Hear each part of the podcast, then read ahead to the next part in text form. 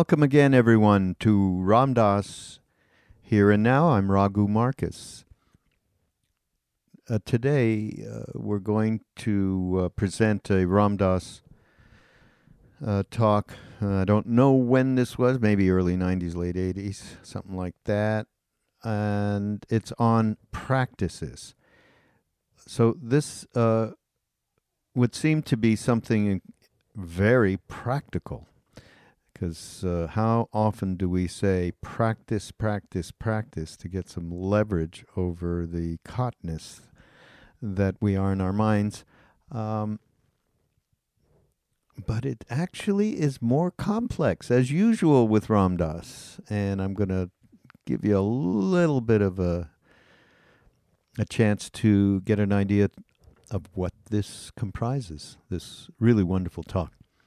Uh, I want to shout out for our partners, 1440.org, 1440 Multiversity, who have just the most marvelous people, teachers, and uh, leaders, thought leaders, and do these incredible workshops near uh, Santa Cruz. Uh, I, and I'll give you an example. Uh, like I was looking through their schedule, go to 1440.org and you'll see their schedule and they have a lot going on. So, a number of the people, I had no idea, I'd never heard of them before. But then I just looked and I saw this woman named Martha Beck, and she had a uh, a weekend workshop surfing the waves of change. And I thought, okay, that's up our alley. I should do something on my pod, my other podcast, Mindrolling uh, on Be Here Now Network, and I had Martha on there. I didn't know her from Adam, and she was uh, just utterly fantastic.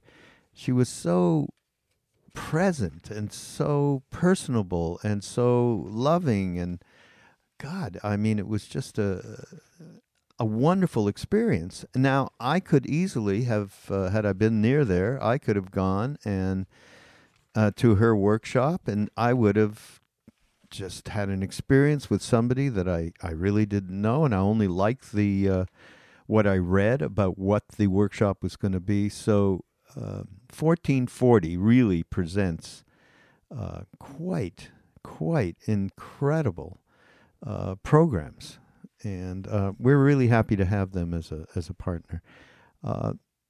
Now, the other thing, uh, I want to play a song. I haven't done that on this podcast. I don't know. Forever or maybe never. I do it on Mindrolling.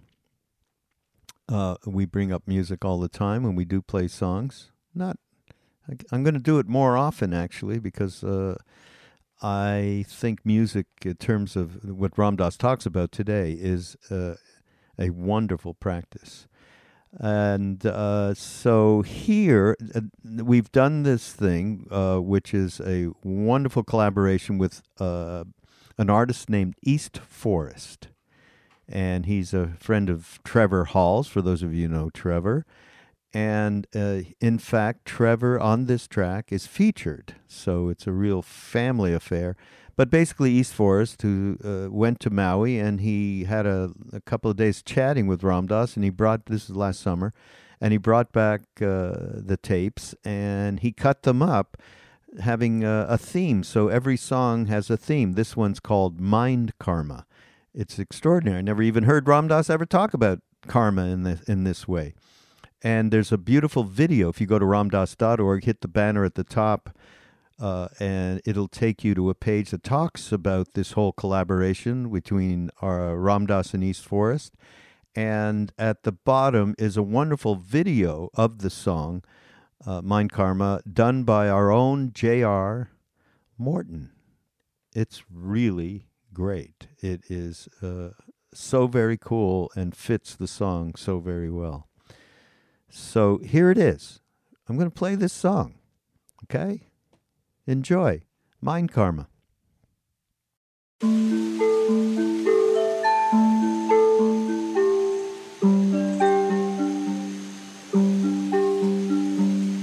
Our karma is our mind.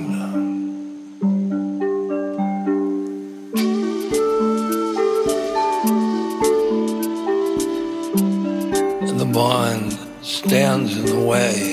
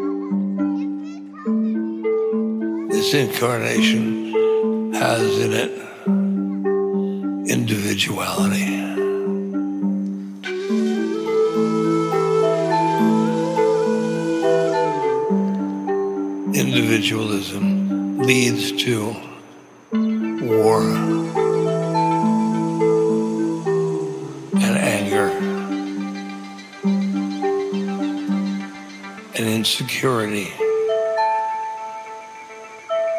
and fear. Our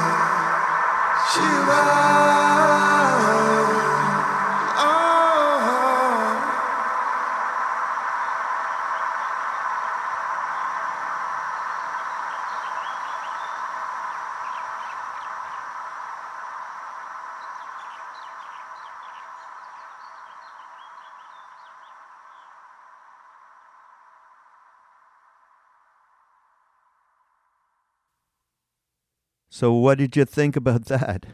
By the way, talking about thinking about that, you guys uh, send some comments to us uh, of any sort. Uh, there, you can go to the site or go to info at BeHereNowNetwork.com. And then, uh, and if you want to send it directly to me, I'll be happy to. It'll get to me, and I will be happy to respond. But uh, you know, also like feedback. We're sitting here like uh, I'm all alone in the middle of nowhere. Okay. Ram Dass on practices. So here's the premise each of us is the manifestation of a unique karmic predicament. That unique karmic predicament has to do with balance of mind and heart and energies. It has to do with the whole mosaic of attraction, aversion, attachments, etc., of our mind. So, what practice do we do to get free?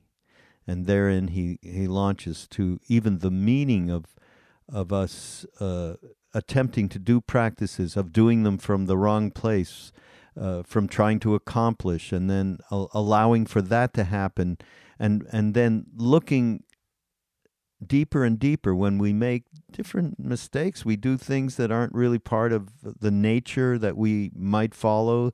Like like me, I'm totally into music, uh, and uh, I love doing chanting. That's my along with meditation main practice. And he said he talks about looking to intuitive heart and uh, developing a trust in that intuitive heart is is very very important now in order to do that one needs to look into the nature of our minds and so that we can see all of the m- kinds of motivations the kind the ways in which w- we have uh, this cherished world uh, which as Ram Dass calls it it actually once you deep dip into the uh, identity that's deep in the content of the mind, your true identity, your cherished world just becomes another set of phenomena. And of course, there can be a lot of pain in that. But only when we do that is, in my uh, opinion, can we start to connect with intuitive heart, which really leads us to, in this case, the right practices for that moment in time. So, yeah, uh, the and I have to say, and uh, of course I've said this before on on my pod, on Mindrolling and on on Ram Dass here. I mean, the way in which we were given this whole grounding in uh, Buddhist uh, mindfulness through our uh, relationship with uh, Jack Kornfield, Sharon Salzberg, and Joseph Goldstein, particularly. And in, in this uh, talk, actually, Ram Dass talks about studying with Joseph. tells a, a, a lovely little anecdote, actually. But because of that, the way in which that is, is no oxymoron here, vipassana and devotion for us uh, that come out of this tradition from uh, Neem Karoli Baba. And the uh, the way in which that vipassana, that mindfulness meditation around the breath, starting around the breath, that allowed the heart really to open up to presence. And so uh, I find that the this combination, I'm really happy that I have that basic uh, instruction in vipassana it has served me well over the years. And I've heard Ram Dass talk about how he did a meditation course in, in the East in in uh, Burma, and and how difficult it was. He was, he was there for many weeks, sitting day, you know, from early morning till the evening, and but how it allowed a whole different perspective, of course, but a way in which his heart was able to crack open uh, differently or more fully, shall we say, uh, with this practice of uh, this mindful uh, meditation practice of vipassana.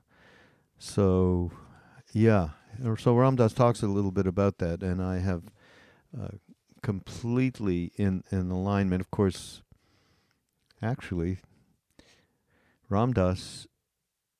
I wasn't on the bus. For those of you who know that story, where Ram Dass got on the bus after being his first uh, Vipassana courses in Bodh Gaya in 1970, in the winter 70 71, and then ended up meeting Maharaji, who he couldn't find in Allahabad at the Mela, which is a whole other kind of a it's it's a famous story.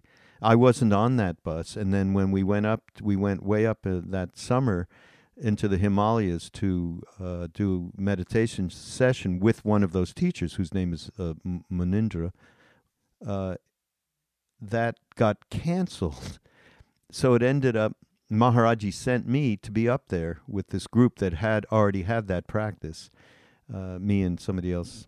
And uh, Ram Dass ended up giving me the basic instructions, basic, uh, more of the one pointed part, the concentration part, the focus part, uh, but the most primary part being uh, just being with breath.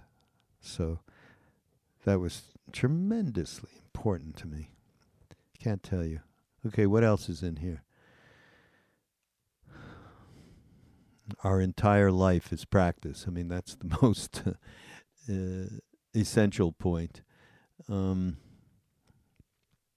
great story around crazy wisdom and what Maharaji did to Ram Dass until around uh, getting us all, getting rid of us all to get on the on the local uh, uh, VW bus that Ram Dass had and go back to the hotel. Get rid of them. Um, so one one last thing that I think is important, you know, as you listen to this, to really consider is the way in which we are so hard and judgmental on ourselves when we start doing practices and we we are you know it's natural to wait for results and of course that is very counterproductive. Wait for results productive uh, counterintuitive really. Uh, so there are times that you know the onion layers peel off and they they need to peel off a little naturally. You can't be ripping and maybe there's times, and this is what Ram Dass talks about, where you're not quite ready to let go of some of the stuff, neurotic tendencies, habitual patterns, whatever. So well, you need to create a boundary. This is a mental boundary. This is really interesting and really profound, actually. Not boundaries to push away the divine, to push away the presence, but brown boundaries to acknowledge the stage and level of your development.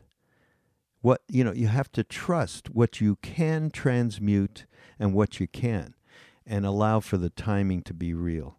If you if we can get that kind of space around our practice, uh, that's a powerful thing because it just takes out, it undercuts all that BS around a should have, would have, could have, guilty of uh, this ain't working, you know, I'm still completely caught in this particular neurotic tendency, or whatever it may be, it'll cut out all that judgmental self talk.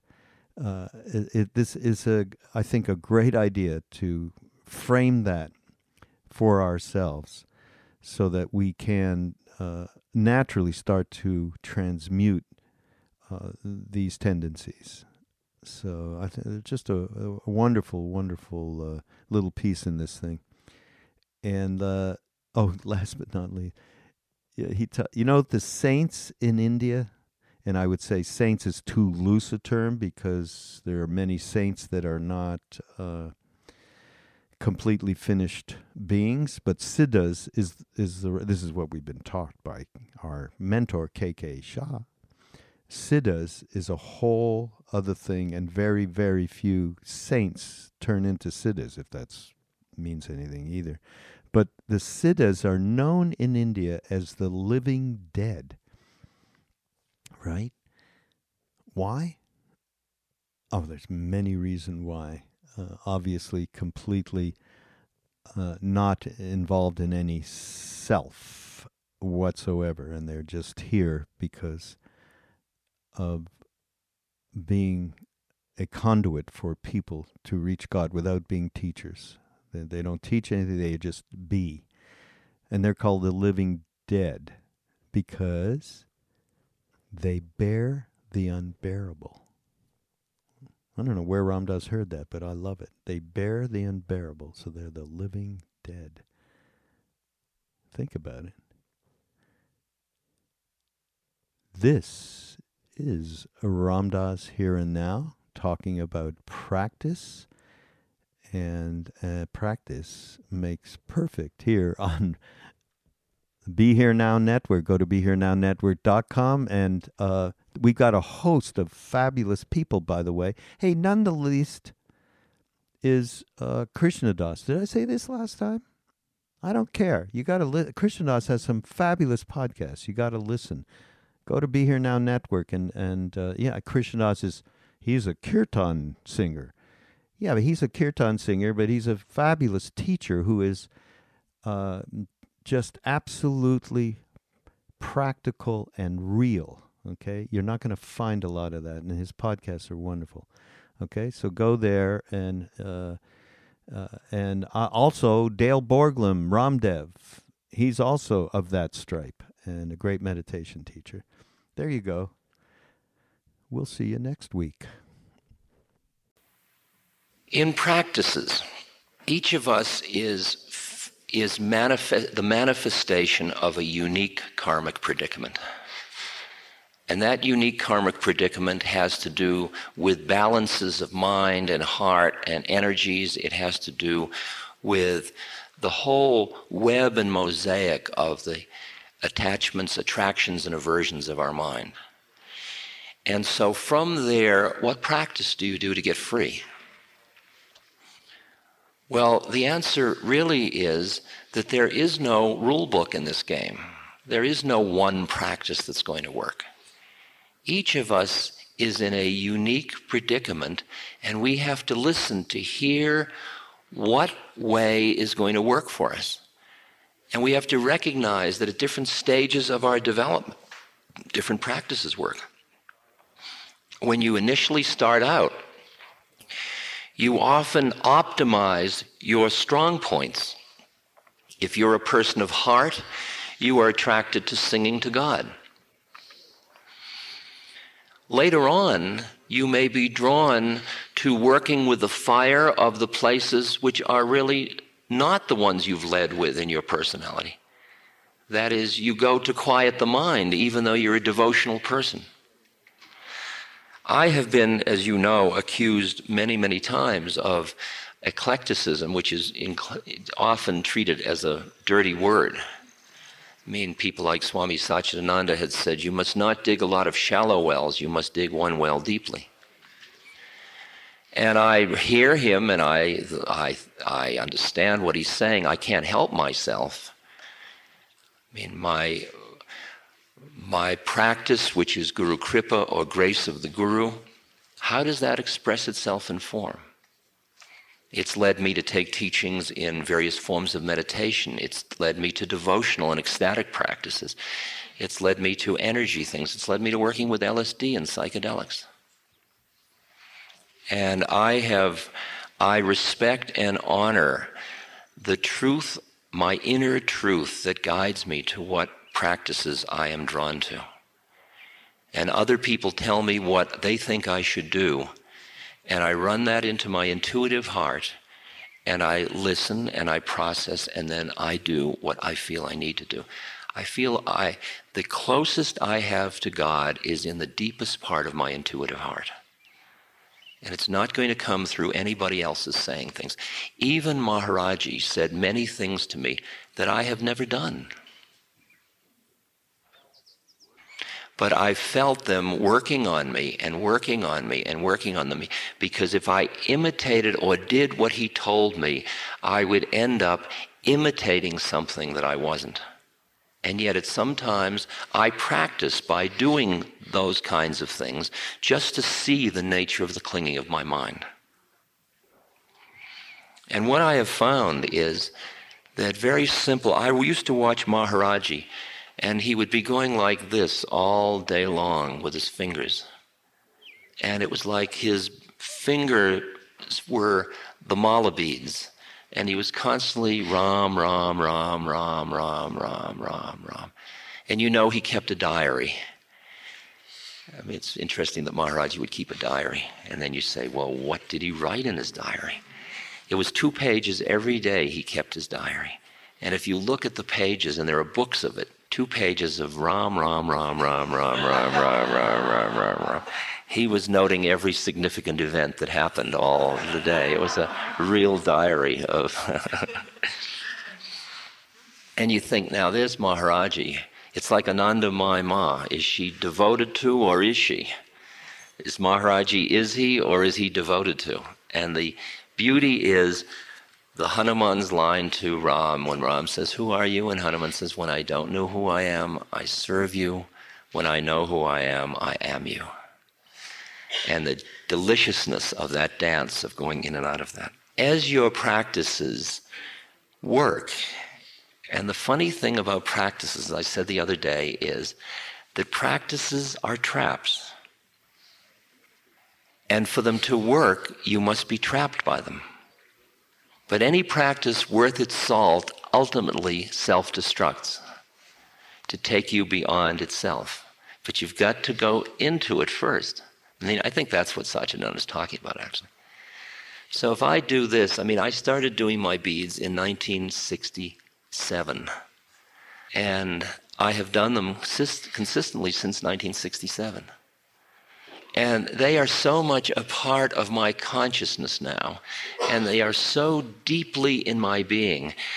I can spend a long time caught in my mind in a discussion in which I really think the dialogue is important and it's going somewhere, and my, I'm wise and I know, and they don't, and I'll teach, and I disagree, and we're having a debate. And then, and I'm doing this all the time completely unconsciously. And then suddenly I feel the bead in my finger and into forcing its way in between the cracks of my analytic mind is a strangled Ram. and it just turns the whole thing into it's the way like one amoeba turns your whole fecal matter into liquid. Isn't it amazing? It's the same thing. It just turns it all into shit right away. It's just incredible.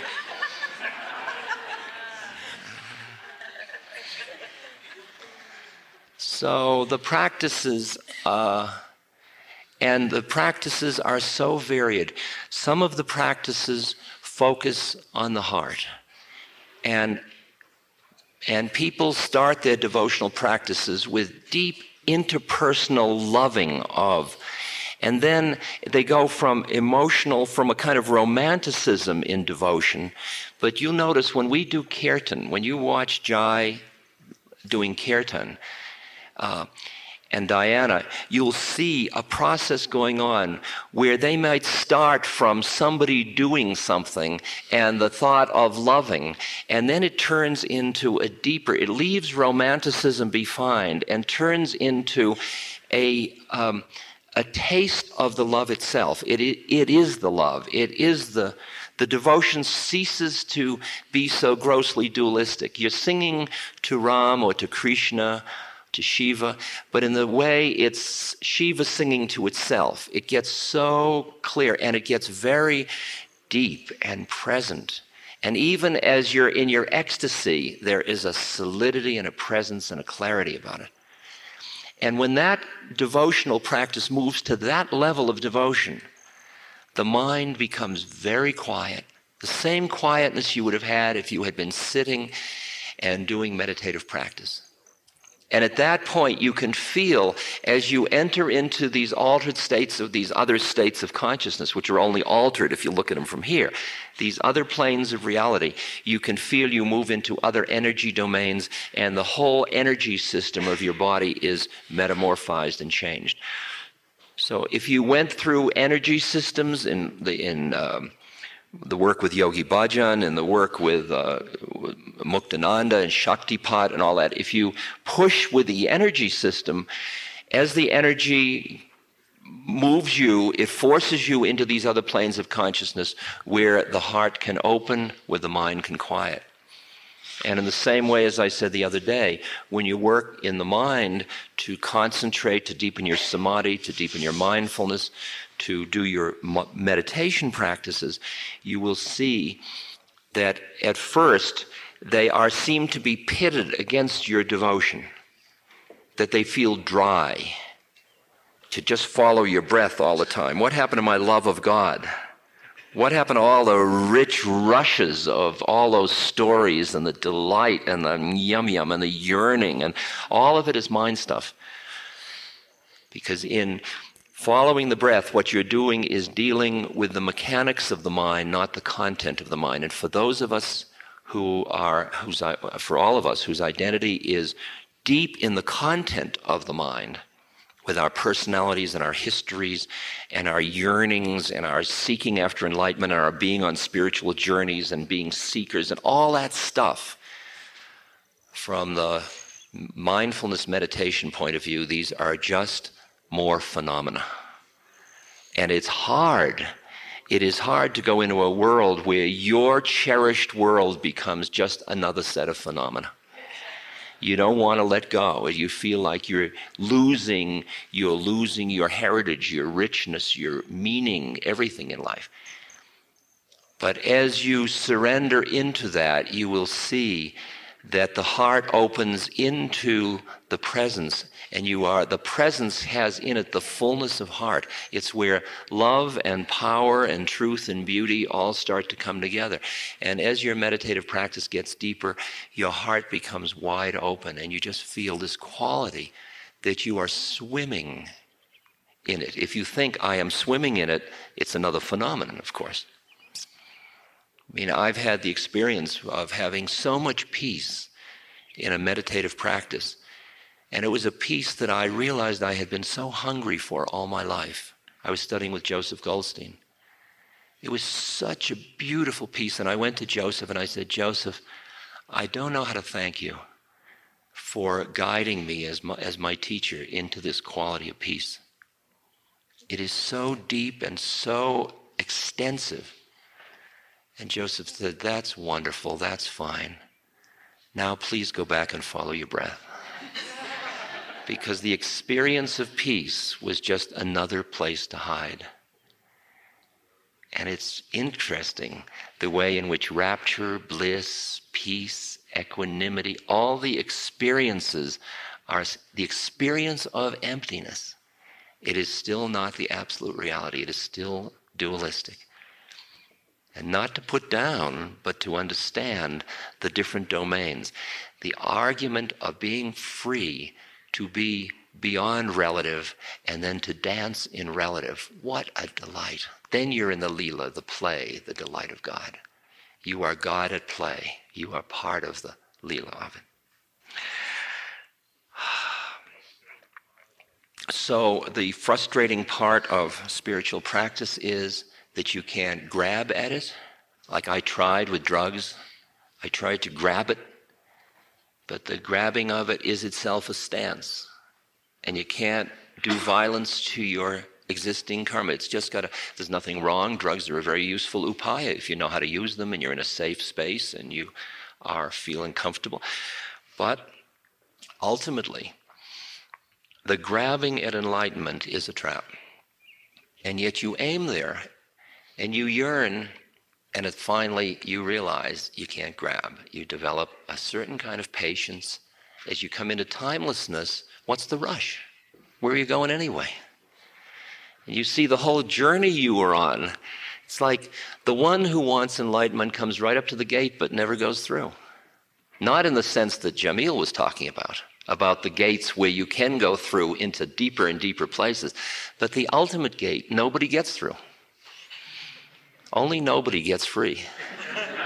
and that's the fun of it. Somebody can come right up to the gate, but only nobody gets free. but if you're prematurely nobody, it's just somebody being nobody. So there you are. See, that's the fun of it. You keep getting yum, yum, yum, yum, yum. And that's why you begin to treasure the people like Maharaji who are crazy wisdom teachers.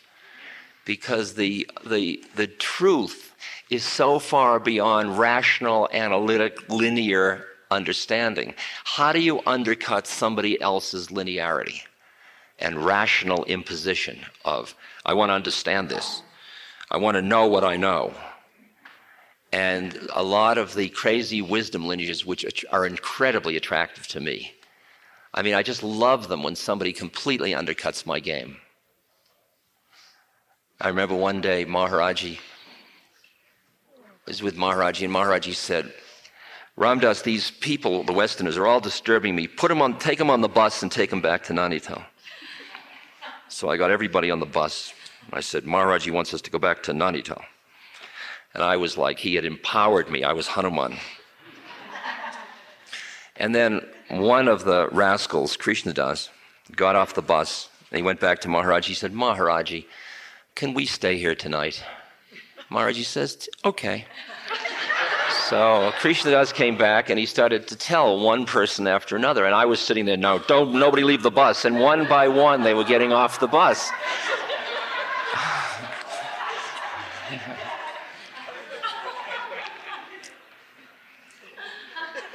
it was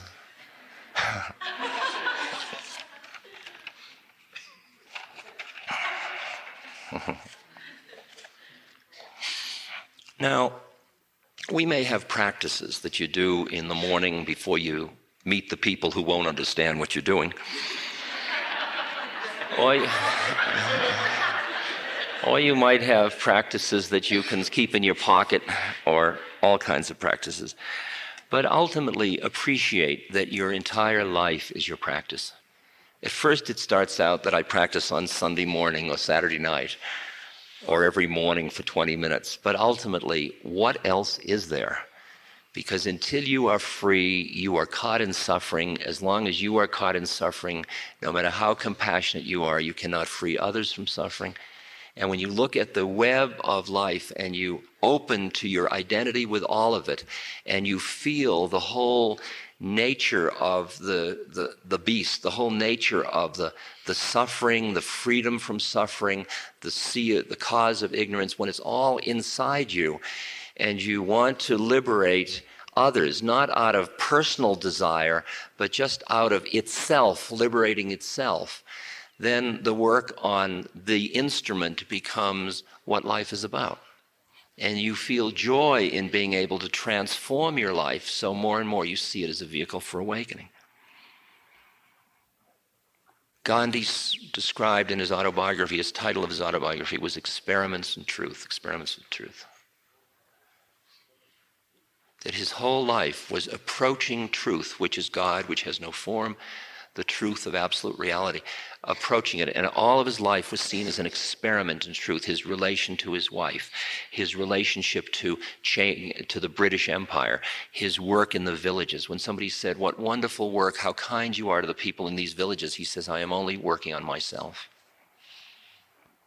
And that wasn't a selfish thing, it was an understanding of the interplay between the inner work and the outer world. So your life becomes your process. How you do it all, how you brush your teeth, how you go to the toilet, how do you take a shower.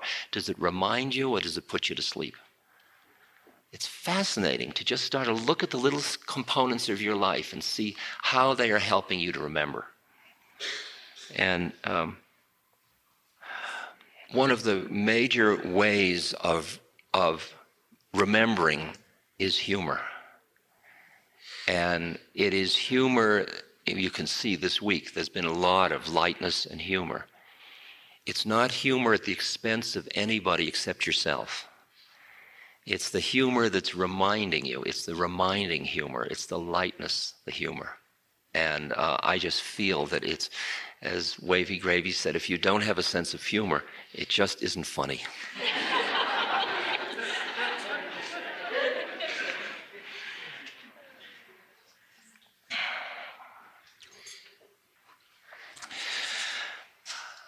the stance of listening, of listening ever more deeply, of really learning. I hope those small group exercises and the way in which in kirtan and in sound work and in singing, we were listening our way into truth and learning to listen, to hear what your unique p- practices are, to listen, to hear how this moment in life can awaken, because every situation is so multiply determined that your rational analytic mind can't really know what the hell's going on even though we would love to think we could.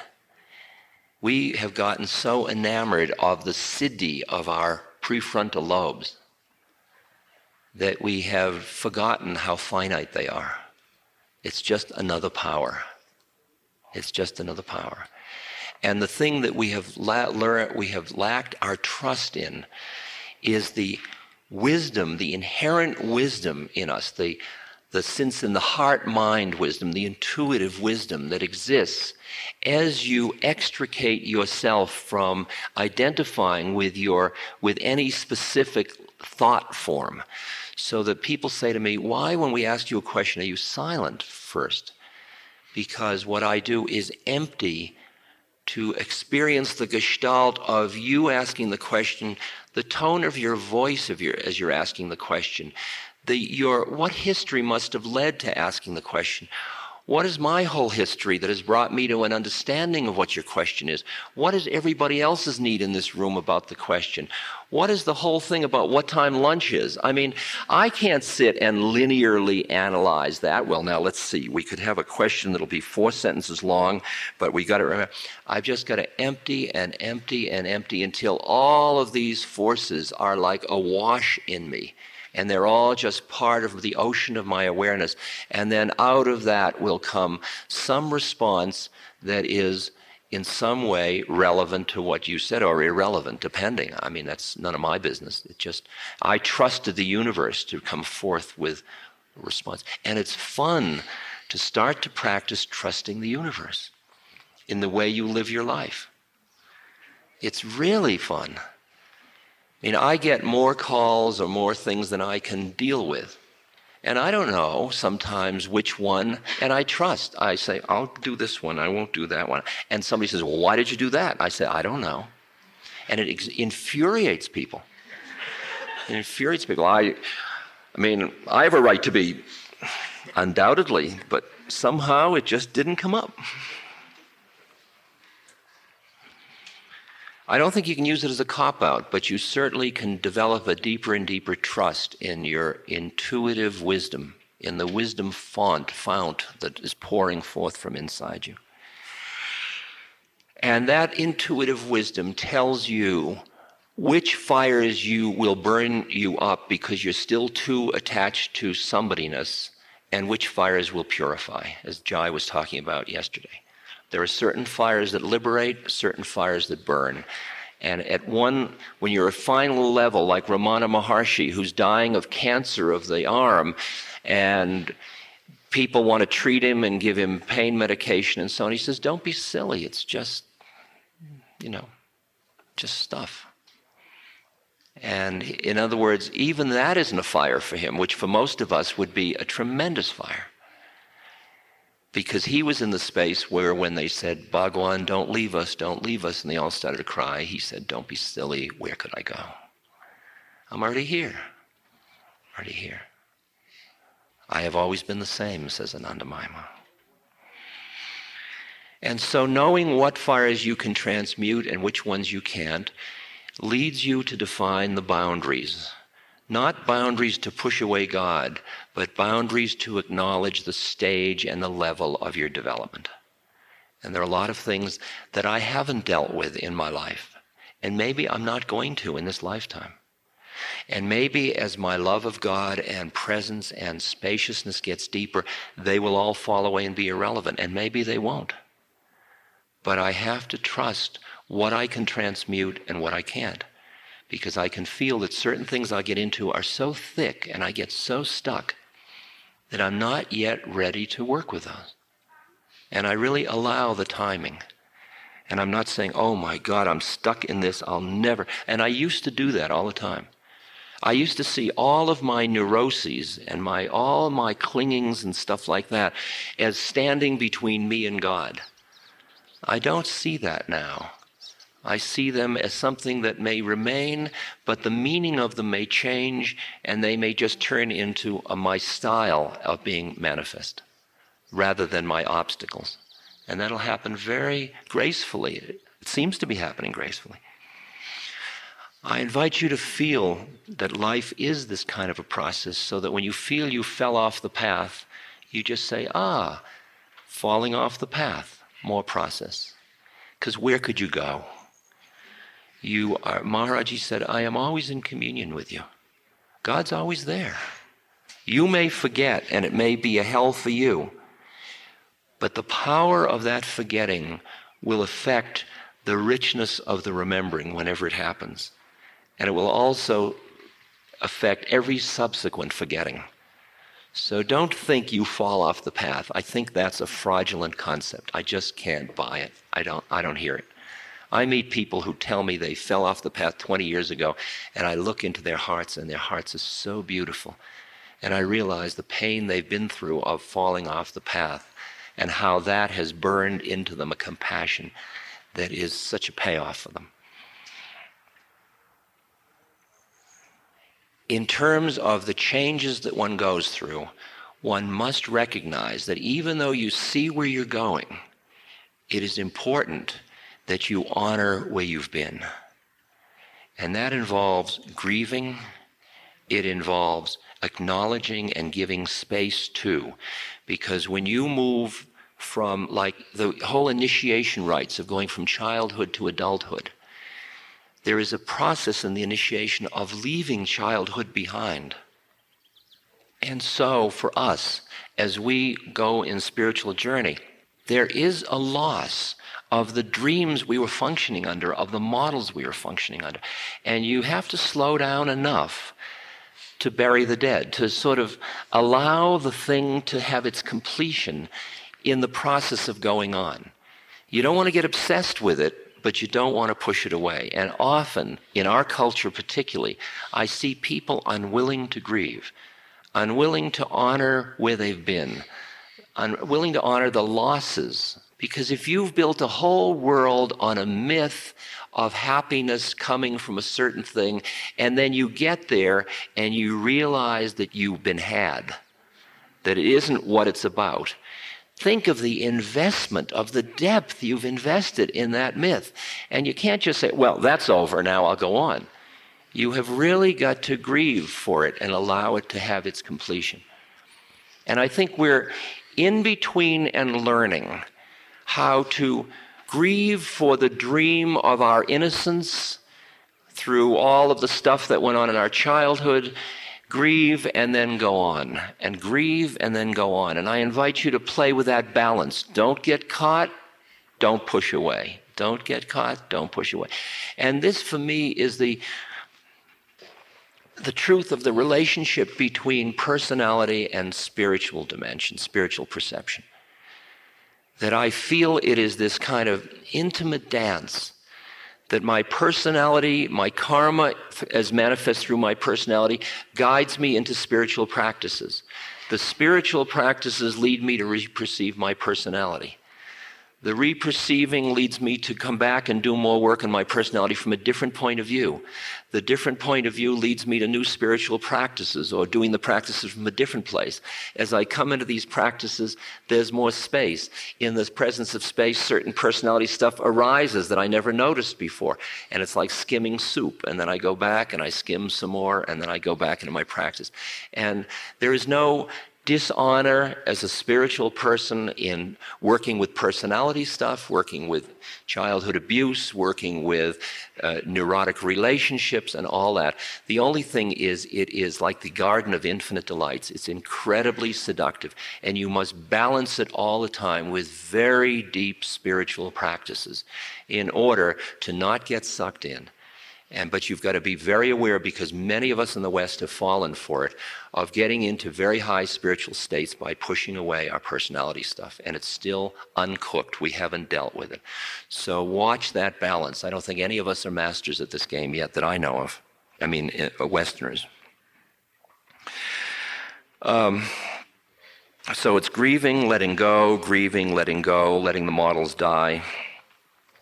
Um, and uh, I think part of that is becoming comfortable with the idea of death and your, your non existence in the form you've been attached to. Grieving your own death is an interesting way of saying it.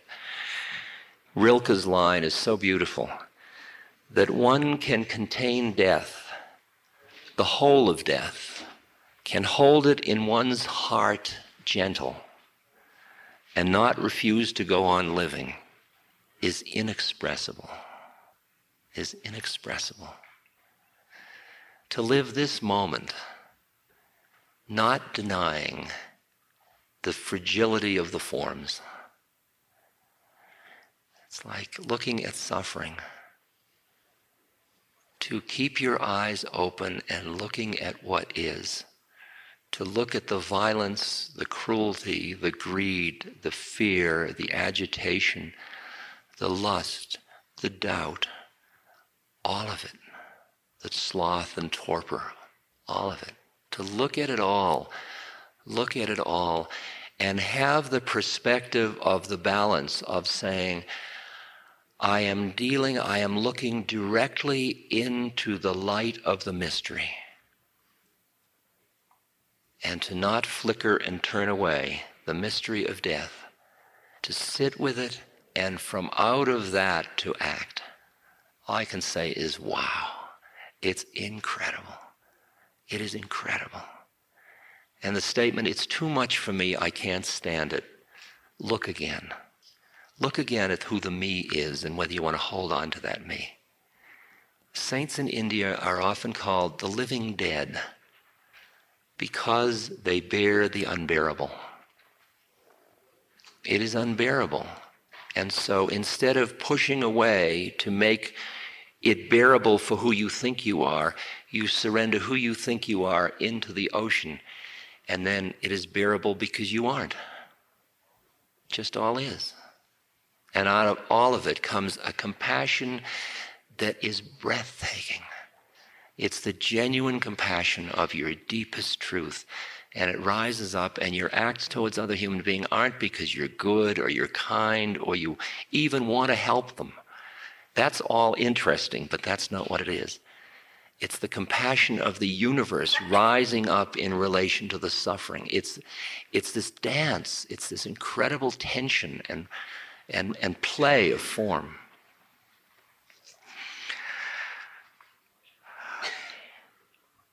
I spend a lot of time cultivating mindfulness, just an ability to watch my own trips, to watch the way my mind creates expectations, to watch the way I get into judging mind,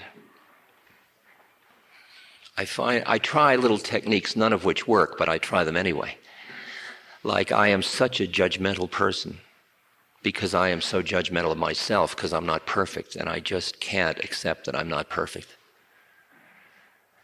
And I judge everybody as not good enough, and I can't, especially the people I work with, because they're extensions of myself and I can't stand their impurities.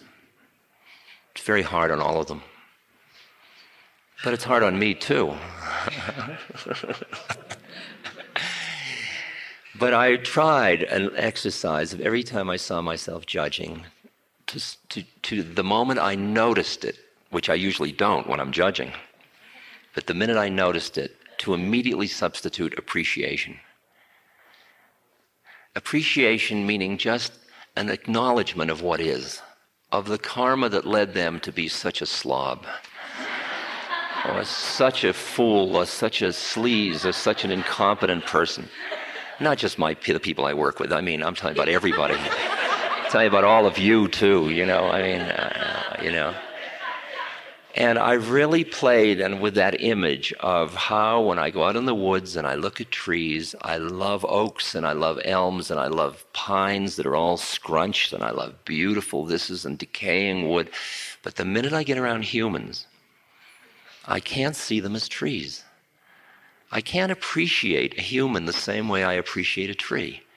And yet, the human form and the mind and the heart are all nature. They're all the unfolding of karma, the same way the tree is.